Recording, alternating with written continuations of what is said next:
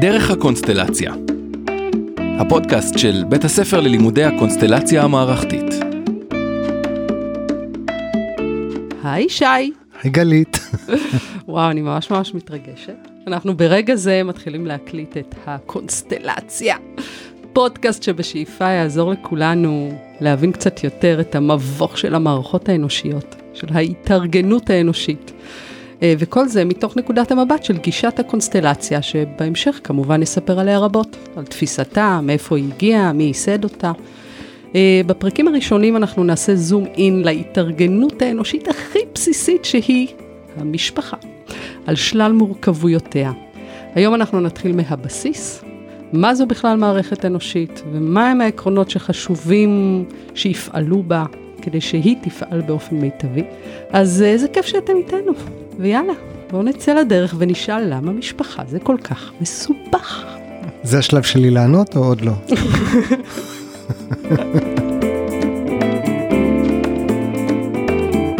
אה, אוקיי, אז בואו רגע נציג את עצמנו ואת הקשר שלנו לקונסטלציה.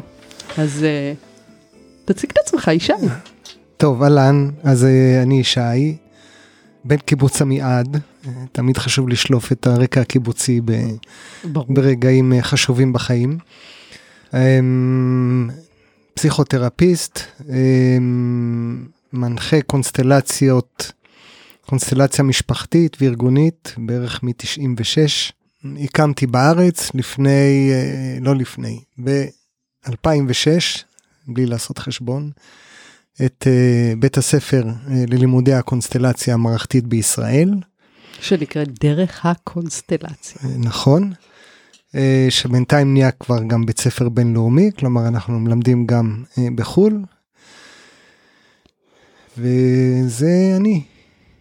אז אני גלית הרמן, מנחת קונסטלציה או כמו שאני אוהבת לקרוא לזה, קונסטלטורית, שזה כמו אינסטלטורית רק למשפחות. Uh, מזה עשר שנים בערך, אני חושבת שאני בעצם לומדת אצלך כבר עשר שנים.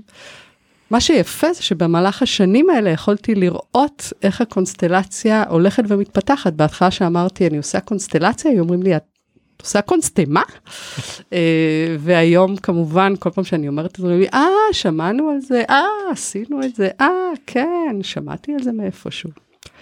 אז מה זה אומר לחשוב קונסטלציה, ישי? טוב, כמובן זו שאלה מאוד גדולה, אה, אבל אני אנסה אה, מאוד מאוד לתמצת את זה. אה, קונסטלציה בפירוש בעצם אומרת מערכת שבה יש גורמים, ובין הגורמים יש מערכות יחסים, זה קונסטלציה. אנחנו יותר, זה שם שיותר מוכר מהכוכבים, מערכות הכוכבים, משם זה בא. אה, אבל בגישה שלנו, בגישה הטיפולית שנקראת הקונסטלציה המערכתית או הקונסטלציה המשפחתית, אנחנו בעצם אה, רוצים לחשוב מערכתית. אה, אנחנו יוצאים מנקודת הנחה שכל דבר שקורה הוא תוצאה של מערכות יחסים בתוך מערכת, בין גורמים שנמצאים בתוך מערכת. אמ, אז כשאני בא לעבוד, אה, לנסות אה, להבין, אה, לפתור, לשנות איזושהי בעיה כזו או אחרת, אני מסתכל על המערכת הרחבה שבה הבעיה הזאת קורית. אוקיי, okay, מה זה אומר בפועל? אם אני אומרת לך, תקשיב, אני בחורה מתנתקת סדרתית. איך אתה, מה זה, כאילו אם אני הולכת לטיפול אז יבדקו למה אני מתנתקת ומה קורה לי ומה מנתק אותי ומה קרה לי בילדות שלמדתי להתנתק, מה, מה זה לחשוב על זה מערכתית?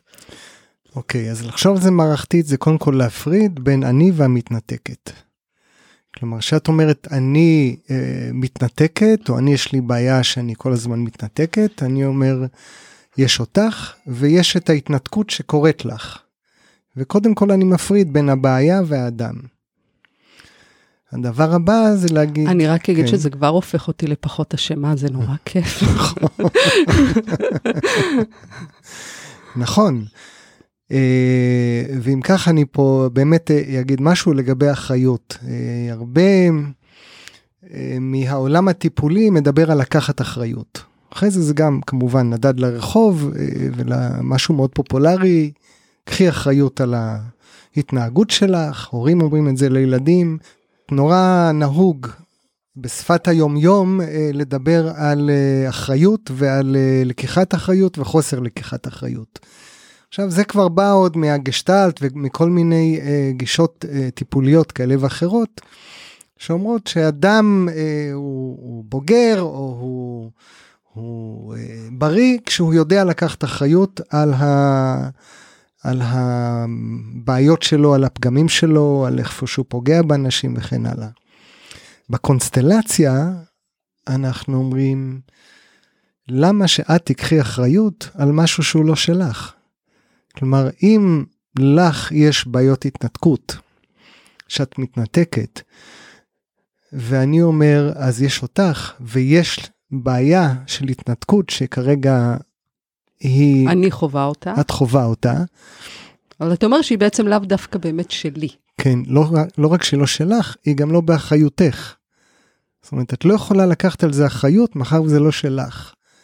ואז אני אשאל, אז מי צריך כן לקחת על זה אחריות? לאן זה שייך? אוי, שאלה טובה. בדיוק. ואז אנחנו מסתכלים על המערכת, על המשפחה, על ההיסטוריה המשפחתית, ובודקים לאן התנתקות שייכת, מי התנתק, איפה יש התנתקות במשפחה. ופה גם זה מבדיל מטיפול רגיל, שבו אני אשאל אותך למה את מתנתקת, מה גורם לך להתנתק, מתי את מתנתקת, אני מאוד יצמיד את ההתנתקות אלייך ולהתנהגות שלך. האם כשהיית ילדה, היית מתנתקת, מה קרה במשפחה וכן הלאה. בקונסטלציה, אני אחפש אירוע שבו היה התנתקות, שמישהו התנתק ממישהו. אוקיי, okay, כלומר בעצם לחשוב קונסטלציה זה בעצם לחשוב אחורה, לחשוב על אירוע מסוים או מישהו מסוים, על משהו שקרה, ואני בעצם צריכה ללכת אחורה, לעבר, כדי, לעבר לא שלי, לעבר של המשפחה. בעצם אנחנו מדברים על העברה בין-דורית. כן, אז אני לא יוציא לגמרי מתוך העבודה הזאת את העבר שלי, זאת אומרת אם בילדות עברתי, לא יודע, המשפחה שלי השאירה אותי לבד ברחוב, אז זה העבר שלי, שמשהו התנתק, העולם התנתק ממני. אמ, אבל אה, אני בדרך כלל הדברים האלה הולכים לדורות הקודמים.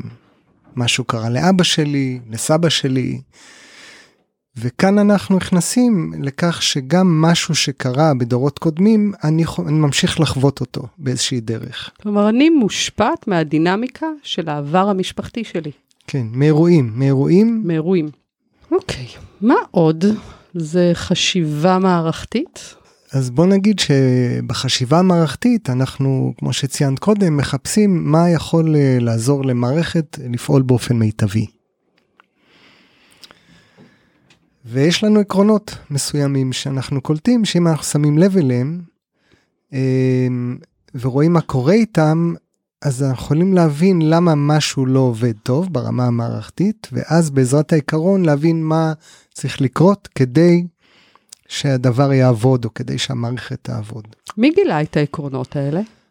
אה, אז פה את שולחת אותי בעצם למי שנחשב לאבי הקונסטלציה המערכתית. נכון. אז קוראים לו ברט הלינגר, שהוא אה, אה, לא אוהב שמגדירים אותו יותר מדי, אבל בוא אני אגדיר אותו כאבי הקונסטלציה המערכתית, כמטפל, כפילוסוף, אה, שבעברו היה כומר, הוא בא מתחום הכמורה. אה, ככומר הוא עבד עם הזולו בדרום אפריקה, ומהזולו הוא הבין בדרך שבה הם מתייחסים לדורות הקודמים, אה, כמשהו שהוא לא מפרד, מופרד מההווה. אה, כלומר, הסבא המת או הסבא רבא המת, הוא ממשיך להיות חי בהווה מבחינתם. אין, אין הפרדה בין החיים והמתים מבחינת הדיאלוג היומיומי וההתייחסות היומיומית. כלומר, יש פחות הפרדה בין חיים ומתים ובין עבר להווה. בדיוק, כן. והם רואים את זה כל הזמן כאיזה רצף השפעתי. אתה למדת אצל ברט, נכון? אני... את הזכות?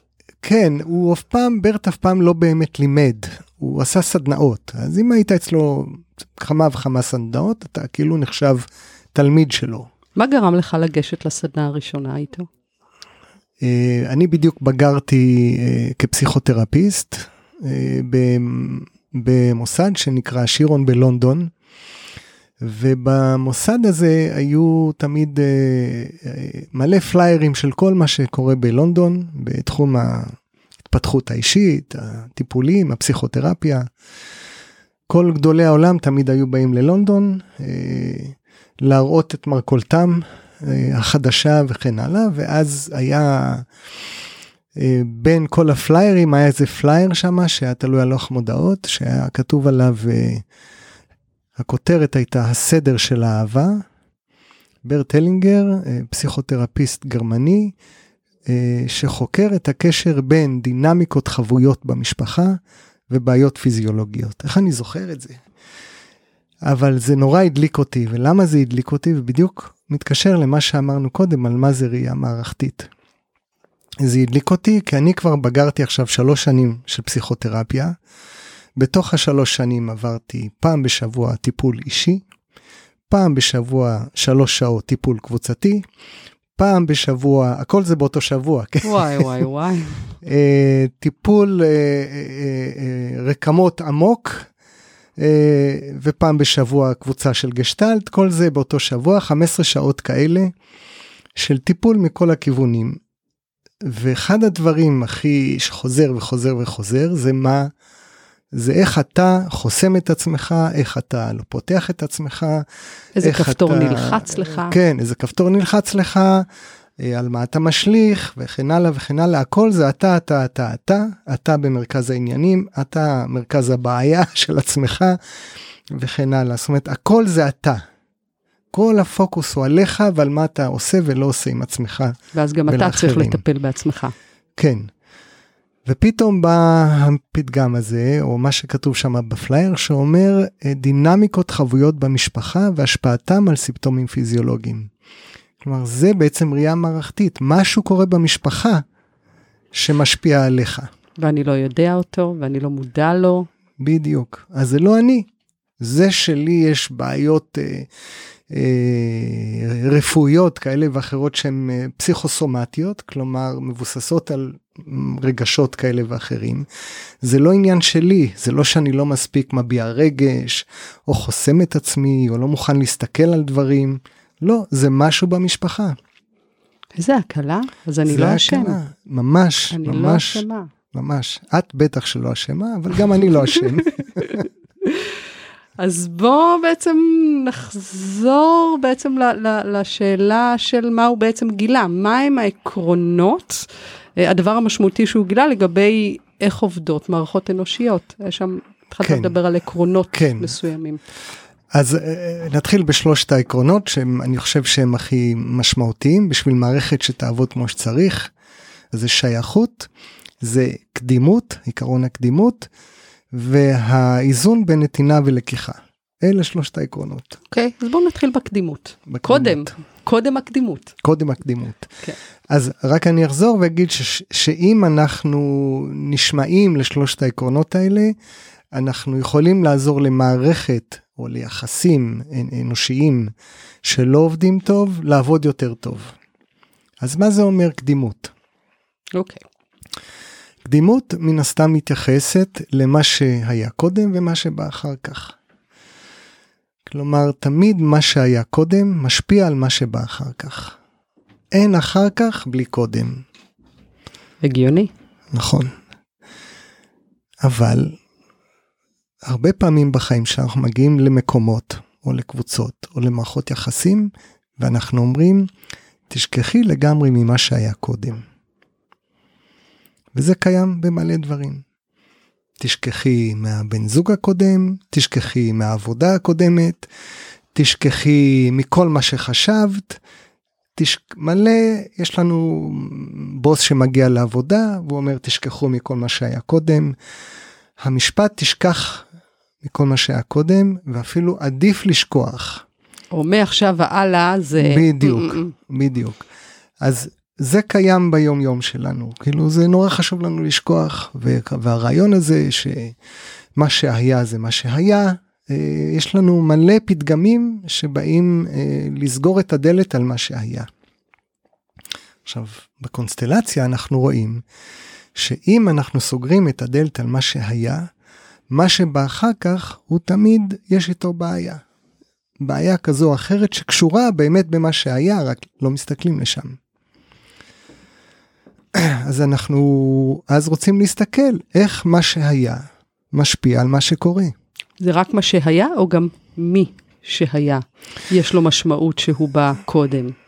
אוקיי, okay, אז פה זה נורא חשוב, כי זה, וזה נורא קונסטלטיבי, אנחנו בדרך כלל אומרים מה או מי שהיה קודם, כלומר מה זה איזשהו אירוע, או מי זה בן אדם. וזה, יש לזה הרבה הרבה משמעויות, אה, ולכן גם בקונסטלציה אנחנו לא שואלים איזה מין בן אדם הוא היה, או מה בדיוק קרה באירוע. לא מעניין אותנו האופי, אם אומרים שהאבא היה קשה, זה לא מעניין אותנו, מעניין אותנו מה קרה לו, מה עשה אותו קשה. זה שהוא היה קשה בבית וכל זה. כלומר, זה... מה בא לפני הקושי שהוא הראה, בדיוק. שזה כבר מבחינתנו סימפטום. בדיוק. של משהו שהיה קודם. נכון. אוקיי, אז עקרון הקדימות מדבר על, על כך שמי שהיה קודם, יש לו משמעות לזה שהוא היה קודם, ויש את מה שבא אחר כך, ובעצם המערכת מבקשת איזה הכ... איזושהי הכרה. כן. במי שהיה קודם, או מה שהיה... כלומר, אם מישהו מעצבן אותי שהוא עוקף בתור, זה סדר הקדימויות? זה לגמרי, לגמרי. ברגע התור זה זה אחלה דוגמה גם התור לקופה וגם התור ב, לרמזור. זאת אומרת כל תור כזה ברגע שמישהו עוקף זה זה מעיף לאנשים את הפיוז. עכשיו זה לא סתם מעיף להם את הפיוז כי הרעיון של קדימות ותור הוא כל כך הוא טבוע בנו כל כך עמוק שזה נמצא בהמון המון דרכים. אה, וזה מפעיל אותנו בהמון דרכים. אז בתור אנחנו נורא מודעים, כן, מישהו עקף אותי, אני רואה שהוא עקף אותי, וזה מעיף לי את הפיוז. אבל לדוגמה, אם נראה, נלך רגע למשפחה, מה קורה שהאח הקטן מרגיש שהוא האח הגדול, ומתייחס לאחים הגדולים שלו כאילו שהם יותר קטנים ממנו. אה, תבוא כל יום אלינו לארוחת ערב, אתה תראה את זה. בדיוק, בדיוק. אז מה הילד, איך הילדים... הקטנה מתיישבת בראש השולחן. יפה. האמצעי אומר לה שזה המקום שלו. הגדולה כבר מרגישה שהיא גדולה בשביל הריבים השטותיים האלה וזזה הצידה. וככה לוקח איזה רבע שעה של התארגנות של מי אמור לשבת בראש השולחן. בדרך כלל הקטנה זוכה. בדיוק, כי ההורים בדרך כלל תומכים בקטנה כי היא הכי חמודה. היא האפרוח של הבית. בדיוק.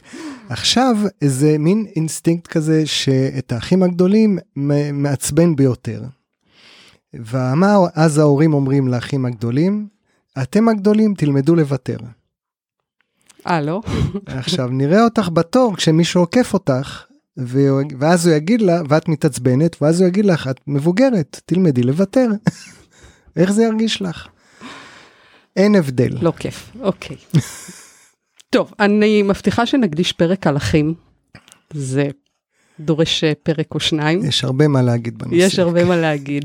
אז בואו נמשיך לעיקרון השני, העיקרון שמדבר על איזון בין לקיחה ונתינה. אוקיי. אנחנו בכל מערכות היחסים שלנו, יש כל הזמן אה, אה, דינמיקה של לקיחה ונתינה. למי שזה הכי קשה זה לאלה שנותנים, אלה שנותנים הרבה. הם תמיד באים מאיזה מקום אלטרואיסטי של אלה שנותנים, שדואגים, שמטפלים וכן הלאה, ואז, וזה מעצבן אנשים. והם לא מבינים למה הם מעצבנים, הרי הם רק נותנים, הם רק מקשיבים, הם רק שואלים מה נשמע. באמת הנטייה שלנו, אני חושבת, היא להזדהות עם מי שנותן, הוא נחשב המלאך, הוא נחשב הבן אדם הטוב, אה, אבל פה חשוב לנו, אה, אני חושבת, לשים איזושהי, כמו נורת אזהרה, ואני אצטט כן. את הלינגר, את ברט הלינגר, שאמר, אם אתה טוב מדי, אתה פוגע במערכת יחסים. אנחנו מכירים את זה גם מעולם הארגונים, כשאנחנו עובדים עם צוותים, אנחנו רואים את זה. בעצם אותו בן אדם בצוות, שהוא דווקא זה שנותן ונותן למען אחרים, ונשאר יותר שעות ומוכן בשביל כולם, ועובד יותר מכולם, דווקא הוא זה שבסוף אה, הוא נפלט מהצוות. כן. משהו קורה והוא נפלט אה, מהצוות. ובהמשך אנחנו ככה נבין יותר ויותר איך, איך קורה הדבר הזה. איך בן אדם פתאום רוצה לתת הרבה מעבר, איך בן אדם לא מוכן לתת או רוצה לקחת הרבה אה, מעבר, כלומר שזה לא בצורה אינהרנטית והולמת למה שקורה בקשר. אה, נדבר על זה בהמשך. אז בואו נעבור לעיקרון השלישי שקצת יותר נעמיק בו, עקרון השייכות. טוב, השייכות אה, בעיניי זה העיקרון הכי משמעותי, שאיתו גם אני הכי הרבה עובד. אה, אה, ברמה, בוא נגיד משפט אה, מאוד פשוט אה, אומר שכל מי שנולד למשפחה, יש לו זכות שווה, כמו כל אחד, להיות חלק מהמשפחה. מי שנולד למשפחה, שייך למשפחה. בדיוק. עכשיו, מה קורה אם אותו מי שנולד אה, עשה משהו שהוא נגד המצפון המשפחתי? אוקיי, בדיוק רציתי. לשאול, להגיד לך שזה נשמע מאוד הגיוני. כאילו, מי שנולד למערכת שייך למערכת, אז מה... אז מסתבר שזה לא בדיוק ככה. מתי זה לא קורה, שמי שנולד למערכת לא שייך למערכת? זה קורה, רק נגיד פה שאנחנו עושים פה איזה קפיצה, אנחנו קוראים למשפחה מערכת. עכשיו, זה מאוד חשוב, הקפיצה הזאתי. כי משפחה היא דוגמה למערכת אנושית, היא הדוגמה הכי ראשונית בסיסית. ובסיסית, וממנה אפשר להסיק בכלל על איך מערכות אנושיות אה, עובדות. אה, כי אה, להערכתי, אה, פעם לא היו ארגונים, והכל התחיל מאבא ואימא וילד. אז מה הבעיה? מתי זה בעצם לא קורה שמי שנולד למערכת לא שייך לה? אז אפשר להגיד שיש uh, סוג של דינמיקה של uh, הסתרה. כלומר, יש מקרים בהם uh, אנחנו מעדיפים uh, לא להתייחס למישהו ששייך למערכת, אם זה בנרטיב המשפחתי, um, בכל מיני דרכים, אם זה בתמונות במשפחה, אם, אם בכל מיני דרכים המשפחה מחליטה, או ההורים, או אחד ההורים מחליט שעל זה לא מדברים. אוקיי, okay, כלומר, מי שנולד למערכת הוא לא באמת מפסיק להיות שייך לה ברמה הגנטית, אלא אתה בעצם מדבר פה על ת, תהליכים של, של המערכות יחסים במשפחה וההכרה שהוא מקבל או לא מקבל. בדיוק, החלק שיש לו בנרטיב המשפחתי. האם הוא קיים מבחינת הנרטיב שלנו, מדברים עליו, או שהוא לא קיים. אם בכלל מכירים בקיום שלו. אם בכלל מכירים, כי יש, יש מקרים שלא מכירים אפילו בקיום של מישהו שנולד למשפחה. אז איזה סוגים כאלה של הסתרה, או כן, הוצאה. חוסר הכרה, או כן. הוצאה של מישהו מהמשפחה יש? אוקיי, אז המקרה הכי, שהכי חוזר על עצמו זה מקרה של כאב, כלומר שיש אובדן, או לידה שקטה, או משהו כזה, והכאב גדול מדי במשפחה, להורים או לאחים, אז מפסיקים לדבר על אותו אח. הוא, הוא, הוא נהיה סוג של מוקצה, אבל בגלל כאב. זאת אומרת, על זה לא מדברים, עליו לא מדברים, אפילו לפעמים לא אומרים לו לדבר, רק ברור שלשם לא הולכים. אוקיי, okay, כלומר, אתה מדבר על מצב שלא מתוך איזה כוונה, כוונה מאוד ברורה של שלא כדאי לדבר עליו, אלא פשוט כמו חוסר יכולת של הבן אדם לדבר על משהו שהוא נורא נורא טראומטי ומאוד מאוד מאוד כואב. בדיוק, בדיוק. אז על זה לא מדברים. וקורה למשל שאבא אומר לילד, על זה אל תדבר עם אימא, עם אימא כי זה יהיה לה קשה מדי, או אימא אומרת לילד. אז כל מיני דברים כאלה. עדיף לא להזכיר את. אוקיי. Okay. כי זה כואב מדי. עכשיו, זה לא חייב להיות ילד, זה יכול להיות גם בדור קודם. אוקיי? Okay? אם, אה, אה, אם אה, נניח ההורים נפרדו, סבא וסבתא נפרדו, ואימא נשארה רק עם סבא, ועל הסבתא הזאת יותר לא מדברים. אוקיי? אז פה אולי זה לא סביב כאב, אבל זה כן, כי זה איזשהו כאב של הסבא סביב אותה פרידה. כמו שאנחנו יודעים, שזוגות נפרדים, יש שם המון כאב. אוקיי, אז איזה, איזה עוד, אתה אומר, זה הסתרה או ככה חוסר רצון לדבר מתוך כאב, איזה, כן. איזה עוד יש? אז יש על, ברמה המוסרית, שבן משפחה או בת משפחה עושים משהו שהוא נגד המצפון המשפחתי, אז זה לדוגמה להתחתן עם מישהו מדת אחרת, או לפשוע, לעשות איזה משהו שהוא לא חוקי. כלומר מישהו במשפחה שנהיה פושע ממש ו... כן, בדיוק, ואז מוציאים אותו. או שהוא עובר דת, או שהוא חוזר בתשובה, או חוזר בשאלה. כל מיני דברים כאלה שהם נגד המצפון המשפחתי. ואז המשפחה אה, אצל הדתיים אומרים עושה עליו קריאה, אבל הם יש להם ממש מהלך שהם עושים עם זה. אצל החילונים הם עושים את זה באופן רגשי. הם באופן רגשי אומרים אוקיי הוא לא חלק מאיתנו. כלומר משהו שקשור אתה אומר גם לבושה הרבה פעמים. נכון נכון. כן גם אם מישהו עשה משהו שהוא שהמשפחה מתביישת בו. שהמשפחה מתביישת ואנחנו ממש לא רוצים שהשכנים יגידו עלינו דברים שיגידו, אז המשפחה מוקיעה אותו החוצה. אז כל מה שתיארנו כאן מבחינת סוגי הסתרה או חוסר רצון אה, לדבר על אנשים מסוימים במשפחה או על אירועים מסוימים, אה, נשמע לי כמו סיפורים כואבים שיש כמעט בכל משפחה. וגם, רגע, נגיד לפעמים צריך להסתיר מהילדים שלנו אה, ומהעולם כדי לשרוד אישית או חברתית. אני, יש הרבה דברים שלא סיפרתי לילדים שלי בגיל מסוים, ואולי פתה התחלתי לפתוח את זה רק בגיל יותר מאוחר. אנחנו בעצם אומרים פה בשיח, נקודת המבט של הקונסטלציה ועקרונות הקונסטלציה, שאם מי שנולד למערכת מקבל הכרה לכך שהוא שייך לה, למערכת, אז בעצם זה עושה שקט ופחות סיבוכים. איך אני מיישבת את הקונפליקט הזה? כל uh, בעיה היא מתחילה uh, בצורך השעה. כלומר, יש זמן ועת לכל מקום. יש מתישהו שעדיף לא לדבר על דברים, כי רק ככה אפשר להמשיך. אז זה בסדר. לגמרי, לא, זה חובה. לא לדבר על הדברים לפעמים. זה לא רק בסדר, okay. זו אוקיי. חובה. נרגעתי. כן. לפעמים זה חובה לא לדבר כי אחרת לא נוכל להמשיך אחרת אני אתפרק אחרת אנחנו אה, לא נרצה לדבר יותר אחד עם השני. יש בקשה בבקשה לא לדבר על זה אם אה, לא לדבר על מה שכואב לא לדבר על מה שמרתיח. לפעמים צריך לא לדבר על דברים. אבל אם זה ממשיך וממשיך וממשיך זה מתחיל ליצור אה, כמו פרונקל ביחסים, זה מתחיל ליצור בעיה. אז יש איזה עניין של זמן אה, בדבר הזה, איזשהו זמן שמתי כבר אם לא נדבר על זה, אם לא מדברים על זה, אז זה יוצר בעיה יותר מאשר אם כן מדברים על זה. ודווקא אז כן לדבר על זה יוצר שחרור. ויש עוד איזה פעולה שאפשר לעשות נגיד אני לא יכולה לדבר או לספר לילדים שלי משהו שהוא באמת באמת עדיין בלתי אפשרי להם לתפוס אותו, מאוד מאוד טראומטי. יש משהו שעוד אני יכולה לעשות שהוא לא רק בלדבר, לא רק על לספר להם.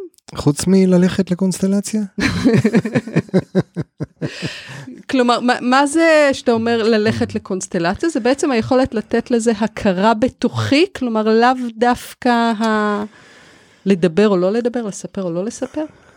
זה מקום טוב להכניס סיפור מהקונסטלציה, מאיזשהו סיפור אה, מקרה. יאללה. אוקיי. אז הסיפור על... אה, אה, אני כמובן טיפה לא אומר בדיוק מה היה, ברור. בשביל אה, להסתיר את, ה, את הנפשות המקוריות. אבל סיפור על איזשהו סוד שהיה בין אה, האבא והאימא. אמ, והיה הסכם ביניהם שלא מספרים את זה לילדים. רק ילד שמגיע לגיל מסוים, אה, האבא מספר להם את הסוד, לוקח אותם לאיזה הצידה ומספר את הסוד, כי יש הרגשה שבגיל הזה זה נכון. עכשיו, יום אחד האבא מת, אבל יש עוד ילד אחד שלא סיפרו לו את הסוד. וזה נשאר עם האימא, והיא לא מרגישה שיכולה לספר את הסוד. וזה יושב עליה, וזה מתחיל להפריע ביחסים.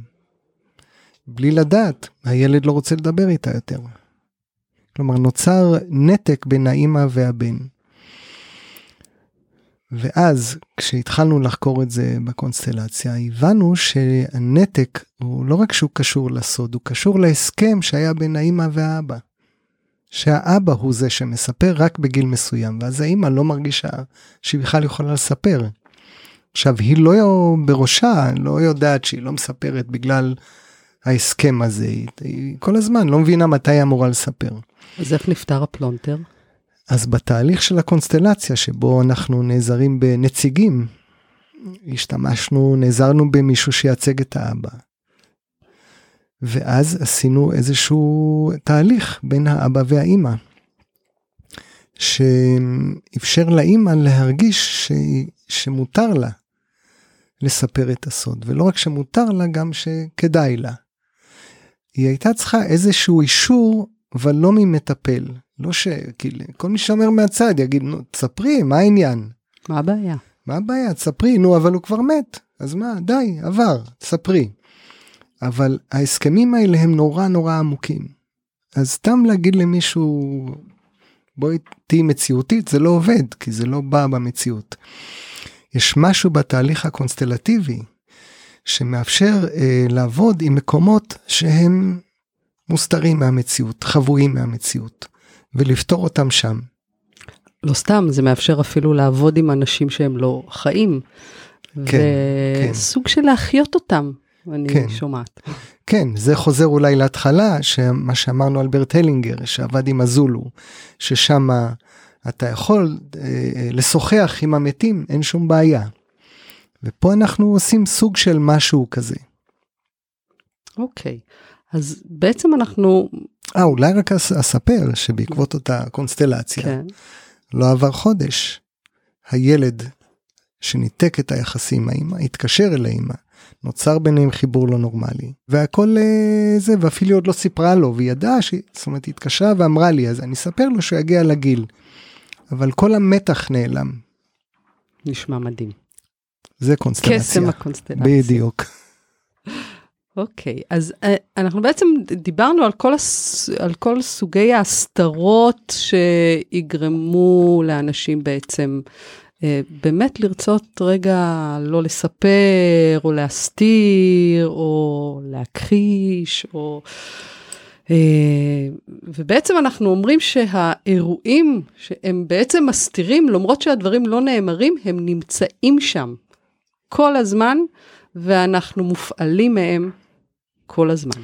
כן, אז אה, אני רוצה, יש לי פה חדשה מרעישה. כן. משולחן הקונסטלציה.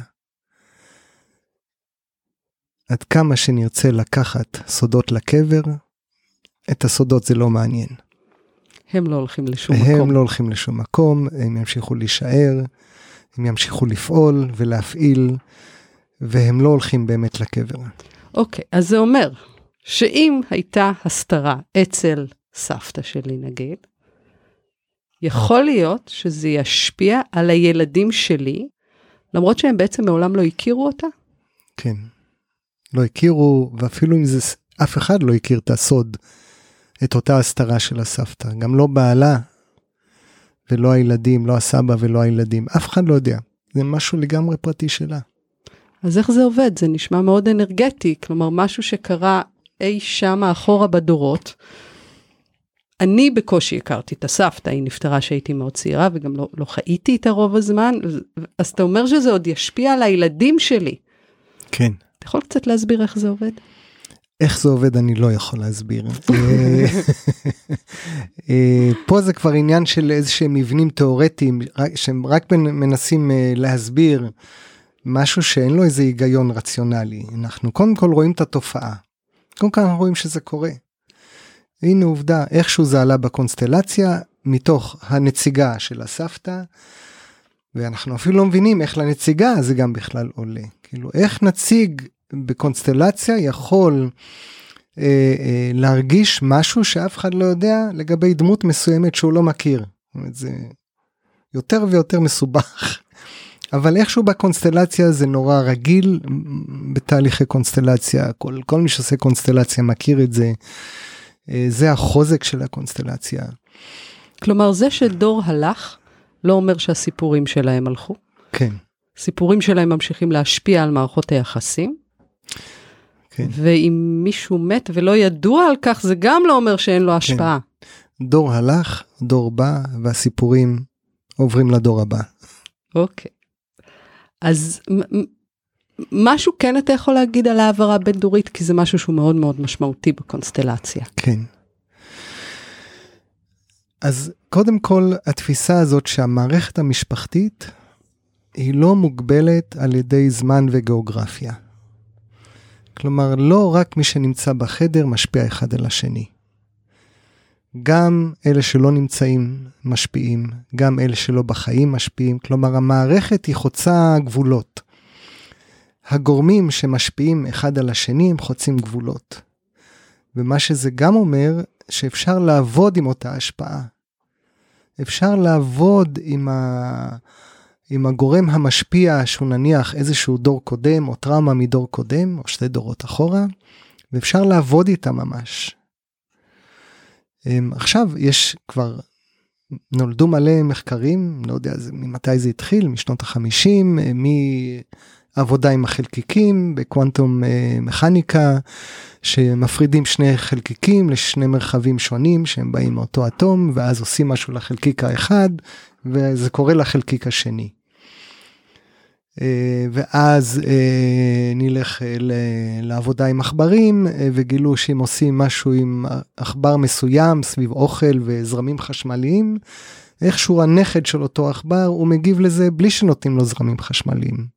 אוי, זה תחום נהדר שנקרא אפי-גנטיקה. בדיוק, נכון? כן. תחום בביולוגיה, שבעצם עוסק בשינויים תורשתיים. בדיוק. שזה כן. לא רק האם הסביבה משפיעה או האם הגנטיקה משפיעה, אלא זה כמו תחום שמפגיש בין הסביבה לגנטיקה, ומראה איך זה לא פיקס מה שבאנו איתו, כן, אלא איך דברים שאנחנו עוברים תוך כדי החיים, הם בעצם כן משפיעים באיזשהו אופי. על, באיזשהו אופן על, ה, על כן. הגנים, ו- ומשהו שם מועבר הלאה. כן. בגנים uh, התגלה באירלנד ששמונה דורות אחורה פחות או יותר היה את הרעב הגדול והייתה את ההגירה הגדולה לארצות הברית. רואים את זה בגנים שלהם, את אותו רעב. Uh, במחקר שעשו בארץ על uh, טיפול בהלם קרב, uh, גילו שהרבה פעמים אלה שסובלים מהלם קרב יש להם uh, בשני דורות אחורה um, טראומות מאוד גדולות במשפחה. כלומר זה איזה המחקרים האלה שהכל בתחום האפיגנטיקה הם מאוד מאוד אה, היום כבר פופולריים ומדע שלם. כלומר, אם סבתא שלי חיה בתנאים הישרדותיים לאורך כל השנים, ובחיים האלה, במיוחד שזה היה לאורך כמה שנים, משהו במערכת שלה בעצם מתחיל להתארגן, כך שתהיה לה אפשרות להיות במצבי סטרס לאורך זמן. אז בעצם כשהיא מגיעה למצב שהיא יולדת את אימא שלי, אז היא כבר מעבירה לה איזה שהם אה, גנים שמאפשרים לה לשרוד מצבי סטרס לאורך זמן. ובעוד שבזה נגיד יש היגיון, כי אימא שלי סביר להניח אה, תהיה איתה בתקופה איכשהו הזאת, או במקום שדורש כן. הישרדות. ואז בעצם אני מבינה שהבעייתיות כבר מתחילה להגיע, כי, כי אני אקבל את הגנים האלה.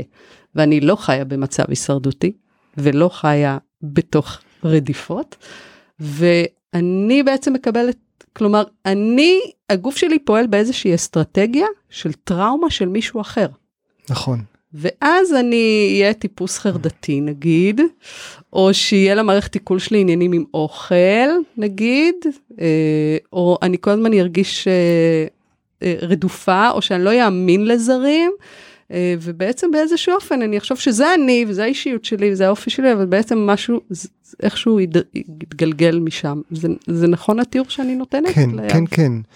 זה, זה בעצם אה, אה, בלבול בין עבר והווה, אנחנו חוזרים פה לעניין של הקדימות, ואנחנו רואים את זה הרבה בתהליכי קונסטלציה, שהעבר חי בהווה, אנחנו קוראים לזה. אנחנו קולטים שאנשים חיים בהווה דברים שקרו בדורות קודמים. עכשיו, בטיפול רגיל זה מוכר שאני חי טראומת ילדות. בילדות כולם עזבו אותי, ואז אני סובל מחרדת נטישה. אה, בטח אם במקרה אה, גדלתי בלינה משותפת, אה, סתם דוגמה, במקרה, שלא דוגמה קשורה לא אליי, קשורה. ו... ואז כל חיי אני באיזושהי חרדת נטישה. אז זה ידוע מתחום הטיפול, אה, אבל בקונסטלציה אנחנו א' נראה שבתוך אה, גן ילדים הקיבוצי בלינה המשותפת, יש מי שסבל יותר ויש מי שסבל פחות. ואם ננסה להבין למה, אז נראה שזה כבר קשור בהיסטוריה של ההורים. כי בהורים יש כאלה שעברו טראומות יותר קשות ויש כאלה שעברו פחות טראומות. ובעצם הילדים מגיבים ללינה המשותפת בהתאם להיסטוריה של ההורים שלהם. לא יודע לאן אני הולך עם זה, אבל ברגע שמגיעים ללינה המשותפת, אני נעצר. אני, אני נעלם לאנשהו. אה, יש לך איזושהי דוגמה אישית אה, של איזושהי חקירה שעשית בעקבות כמובן הגילוי שלך של הקונסטלציה, ואז זיהית, וואלה, אני עושה את זה עוד פעם ועוד פעם ועוד פעם, ופתאום אני מבין איך זה קשור לסיפור משפחתי. היה לך מין כזה? יש לי אין סוף כאלה. אני רגע, רגע אלך אה. לתיקייה. לתיקייה, אה, אולי משהו יותר קוריוזי, פחות מתחום הטראומה נקרא לזה. יאללה. שזה, בוא נקליל. כן, בוא נקליל. אז אה, אני, הייתה לי תקופה מאוד ארוכה ב- בתקופת ההתבגרות, ואפילו אה, בטח ובטח בצבא, ואולי קצת אחרי. אני חושב שזה בעיקר התחיל אה, לרדת כשהתחלתי טיפול, באמצע שנות ה-20 איפשהו, שהייתי משקר, הייתי שקרן די אובססיבי, לא יודע, אובססיבי לקרוא לזה, אבל אה, ישי שקרן? לא. אמ, וזה היה איזה מין התנהלות שהייתה נראית לי לגמרי לגמרי בסדר.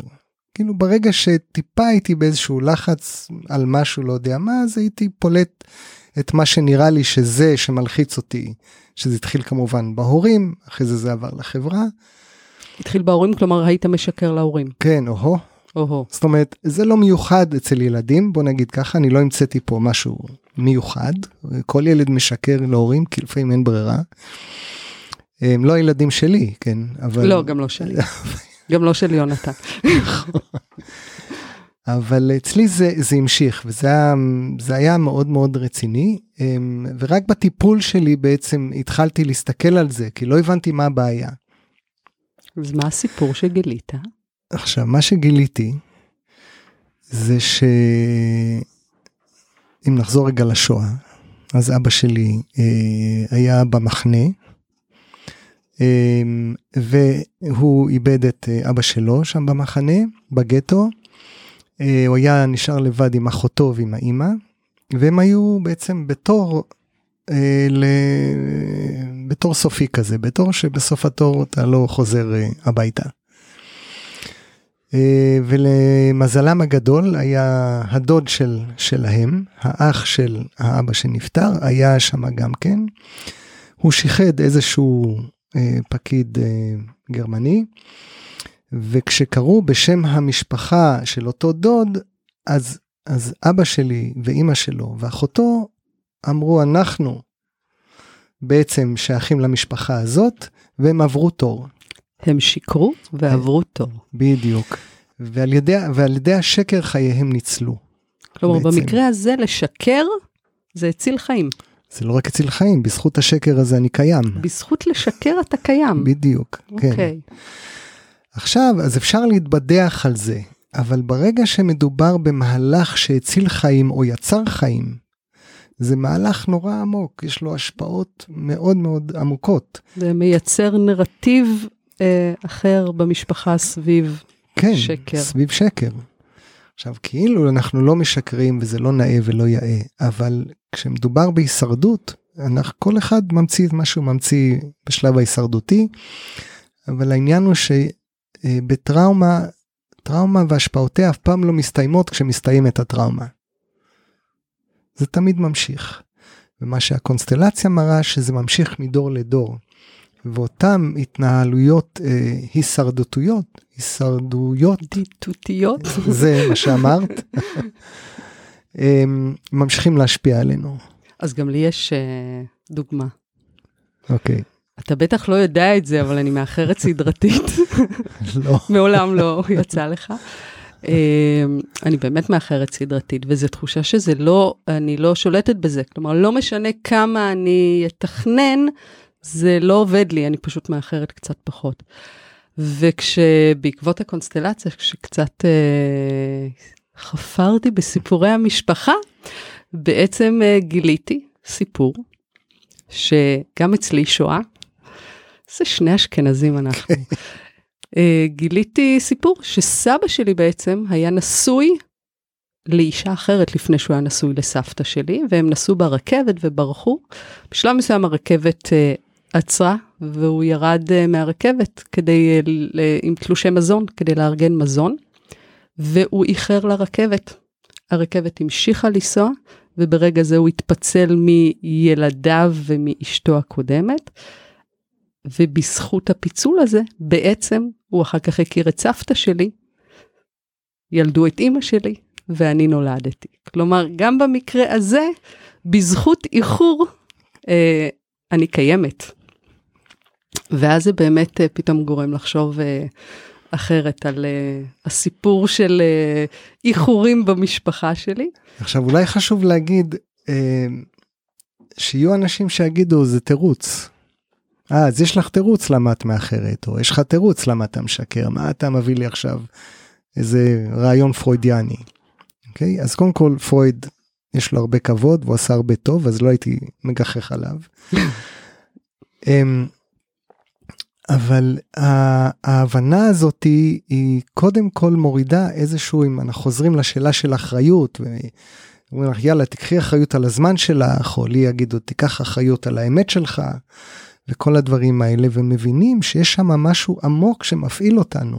כמו דיבוק. כמו דיבוק כזה, זה מפעיל אותנו, בזכות זה אנחנו חיים, בזכות זה ההורים שלנו שרדו, בזכות זה אה, מלא דברים קרו, אז זה לא, זה לא סתם תירוץ. עכשיו זה בטח נהיה לא סתם תירוץ, כי כשאני מתחיל לעבוד עם זה ואז משהו משתנה לגבי אותה פתולוגיה, נקרא לזה, אז זה טוב מאוד לדעת שהדברים האלה יש להם השפעה. נכון. אה, ובטח אם זה מוריד ממני תחושות אשמה. וזה... אני לא אשמה, זה לא אני. זו סבתא שלי. זה לא התחיל בך. זה לא התחיל בי, באמת הקלה עצומה. טוב, ישי, אנחנו ממש אה, עוד רגע מסיימים. היי, אבל יש לי עוד כך הרבה מה להגיד. בסדר, בפרקים הבאים. אה, עוד משהו ככה לסיום, לפני שאני מסיימת, אה, מובילה אותנו לסיום. זה אחרי שאמרתי שיש לי הרבה מה להגיד. כן. uh, לסיום אני רק אגיד שאני ראיתי את ברט הלינגר שהגעתי לאותה סדנה פעם ראשונה שהוא הגיע ללונדון גרתי אז בלונדון. והגעתי לסדנה הזאת וראיתי אותו מדגים את הקונסטלציה הראשונה הוא אפילו לא דיבר הוא התחיל את הפגישה ב... אה, שלום, שמי ברט אלינגר, אני עכשיו אראה לכם הדגמה מעבודה ואז אתם יכולים לשאול שאלות. הוא לא הסביר כלום. וראיתי את הקונסטלציה הראשונה ואמרתי זהו זה. ומאז אני עם אהבה זה. אהבה ממבט ראשון. ממש ממש אהבה וזה מ-96 זה עדיין לא נס אני רק הולך ויותר מתאהב. זה נכון, אני מודה. אז אנחנו כמובן בהמשך הפרקים אנחנו נסביר את מה שישי אומר uh, בצורה uh, כאילו טריוויאלית, uh, נציגים, העמדה של קונסטלציה, אז אנחנו כמובן כל זה יוסבר ויובהר ועוד ועוד מה זה בעצם קונסטלציה. בינתיים אולי גם אתם יכולים לחשוב על התנהלות מסוימת שלא ברורה לכם, שאולי מרגישה קצת כמו דיבוק שהיא חסרת שליטה. ובדרך כלל גם מכעיסה את המעגלים הקרובים לכם. ואם כן, אם תמצאו כזה, אולי תנדדו אחורה לסיפורים המשפחתיים, עוד דור ועוד דור, ואולי תוכלו לגלות שם משהו על הסיבה. תוכלו לגלות סיפור כואב שמסתיר אמת גדולה. נתראה בפרק הבא.